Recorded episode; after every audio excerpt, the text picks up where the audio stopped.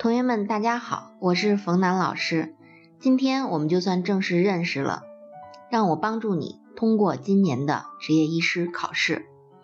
后面呢来说一下支气管哮喘急性发作期的治疗，我们分呢就是轻中重这么来治疗的。轻度的时候呢，当然就是尽量的我们就是用口服啊，或者用这个雾化呀。最好的是吧？然后随着病情的进展，你就得开始吃啊，或者最后得输液呀，按照这么一个顺序。所以轻度的时候呢，就是吸入短效的贝塔二受体的激动剂；效果不佳的时候呢，再用这种茶碱类的啊。然后中度的时候呢，就是雾化吸入短效的，呃，甚至呢可以静脉注射茶碱类的药物。第三个呢，就重度和危重度的呢，除了持续的雾化之外呢，我们就肯定要上激素了。那么这时候的这个激素呢，可以静点，呃，静脉的尽早的应用，病情好转之后呢，可以转成口服。所以这个病就是随着病情的进展呢，激素的用量会越来越大，然后激素的应用呢会越来越广，这是这个地方。那么上述治疗无效的情况下怎么办呢？我们就得机械通气了啊！这个病人实在是用激素也不好用，那么这个时候呢，赶紧就。气管切开，这是能够给他救命的一个办法。接下来我们来看这道题，说当支气管的哮喘和心源性哮喘一时难鉴别的时候，那么为了缓解症状怎么办？就是判断不出来的时候，我们又要迅速缓解症状。其实我们刚才提到过那个药了，是吧？这也是一个考题啊，是哪个药来着？是氨茶碱吧？对，氨茶碱啊。同时呢，它就是它主要是为了解除气道的痉挛，所以呢，不管是支气管哮喘啊，还是心源性哮喘都可以用。我们来看一下第二题，说这个主要用于预防一型变态反应的所致的哮喘的药药物是什么？这个一型变态反应呢，就是指的速发型的，也就是这句话换句话就说呢，就是说预防速发型哮喘的预防用药是什么药来着？刚才我们已经说了，预防用药用哪个来着？嗯，色甘。酸钠吧，是吧？所以这道题呢，应该选的是 D 这个答案，嗯，色甘酸钠。接下来呢，我们来说一下支气管的扩张。支气管扩张呢，它的病因呢，也是由于炎症的感染导致的。这个炎症呢，会导致就是支气管及其周围的组织，然后出现了阻塞，最后呢，会出现三个最典型的临床表现。在咱们支气管扩张这一节当中呢，就是把这三个表现记住就行了。第一个呢就是咳，反复咳嗽；第二个呢就是有浓痰、痰液的出现；第三个呢就是卡血啊，毛细血管网的破裂导致的这么三点。临床表现上头呢就是咳嗽、浓痰、反复的卡血。呃，这个浓痰呢会出现分层的现象，一般呢我们说分三层。这三层怎么分呢？就是底下是脓液，然后中间的呢是悬浮物，上层的呢是泡沫。是不是像一杯珍珠奶茶呀？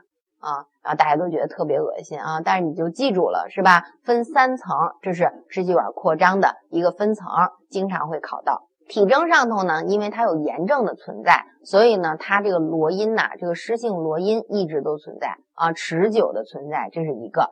还有呢，就是最常考的就是这个杵状指的问题。什么是杵状指呢？就是这个指头肚啊最末端的这个指关节啊。呃，变得特别粗啊，就是有指甲的这一节，这个地方变得特别的粗。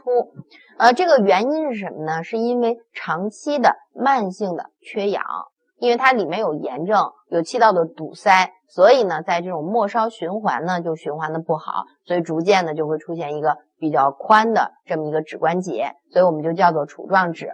杵状指呢，就是代表着面慢性的缺氧。这个其实这个症状呢，在临床比较多见。比如说肺炎的时候也会出现，然后呢，肺癌的时候也会出现，还有呢，就是我们说支扩的时候呢也会出现。但这三个哪一个考的最多呢？还是啊，我们说的支扩的时候的杵状指是考的最多的。后面来看一下检查，检查上头呢就是主要是 X 线的检查，大家可以看到啊。这个呢，就是我们说的轨道征。首先呢，它出现的这种柱状的扩张，我们就叫做轨道征，好像车轨一样。第二个呢，就是这个呃这种卷发样的阴影啊，明显的这个卷起来了啊，卷发样的阴影。呃，在这儿呢有一个确诊的检查和其他的疾病是不一样的。你比如说我们其他疾病呢，就是说靠 X 线呢，或者靠靠痰液培养啊等等这些啊，这个病呢最特殊，这是要靠的是高分辨的 CT 能够确诊，要靠高分辨的 CT，把这点记住。接下来呢就是鉴别的上头，鉴别呢，呃，我们总结了一下，比如卡血的疾病。主要呢就是有支扩，还有结核，还有就是肺癌这三个啊。但是你要想真正完全鉴别开呢，肯定要做这个病理学的检查才能鉴别。还有呢就是咳大量浓痰，咳大量脓痰呢有两个病，一个呢就是支气管扩张，另外一个呢就是肺脓肿。那它俩怎么鉴别呢？就主要靠痰液的性质。肺脓肿的时候呢是浓臭痰，还有就是既咳浓痰又卡血，只有这一个病。就是我们说的支扩。接下来我们来说一下治疗。治疗上头呢，嗯，它既然是有炎症，是吧？然后有这种施罗因长期的存在，慢性的炎症，那么肯定要给它引流，排掉脓液，那是最重要的。所以在这一点记住，就是体位的引流。在引流的同时呢，我们要给予抗生素的治疗。为什么这个人会出现炎症？那当然是因为，嗯，这个里面有细菌了。所以呢，我们要用到抗生素。如果是不行的话，那么这个时候病情更重了，那么要做的就是手术的治疗。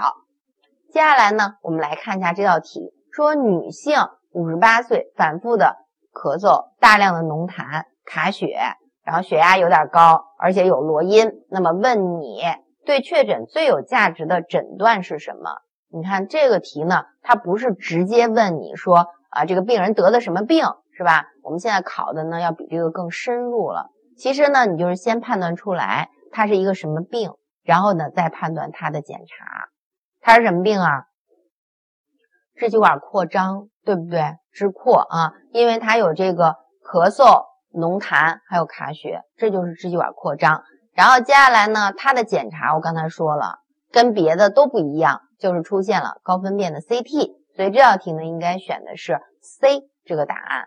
接下来我们来看一下第二题，说男性二十三岁，卡血一天，量约呢两百毫升，呃无咳嗽、发热、呼吸困难。三年前呢出现了有一次的卡血，量约三百毫升。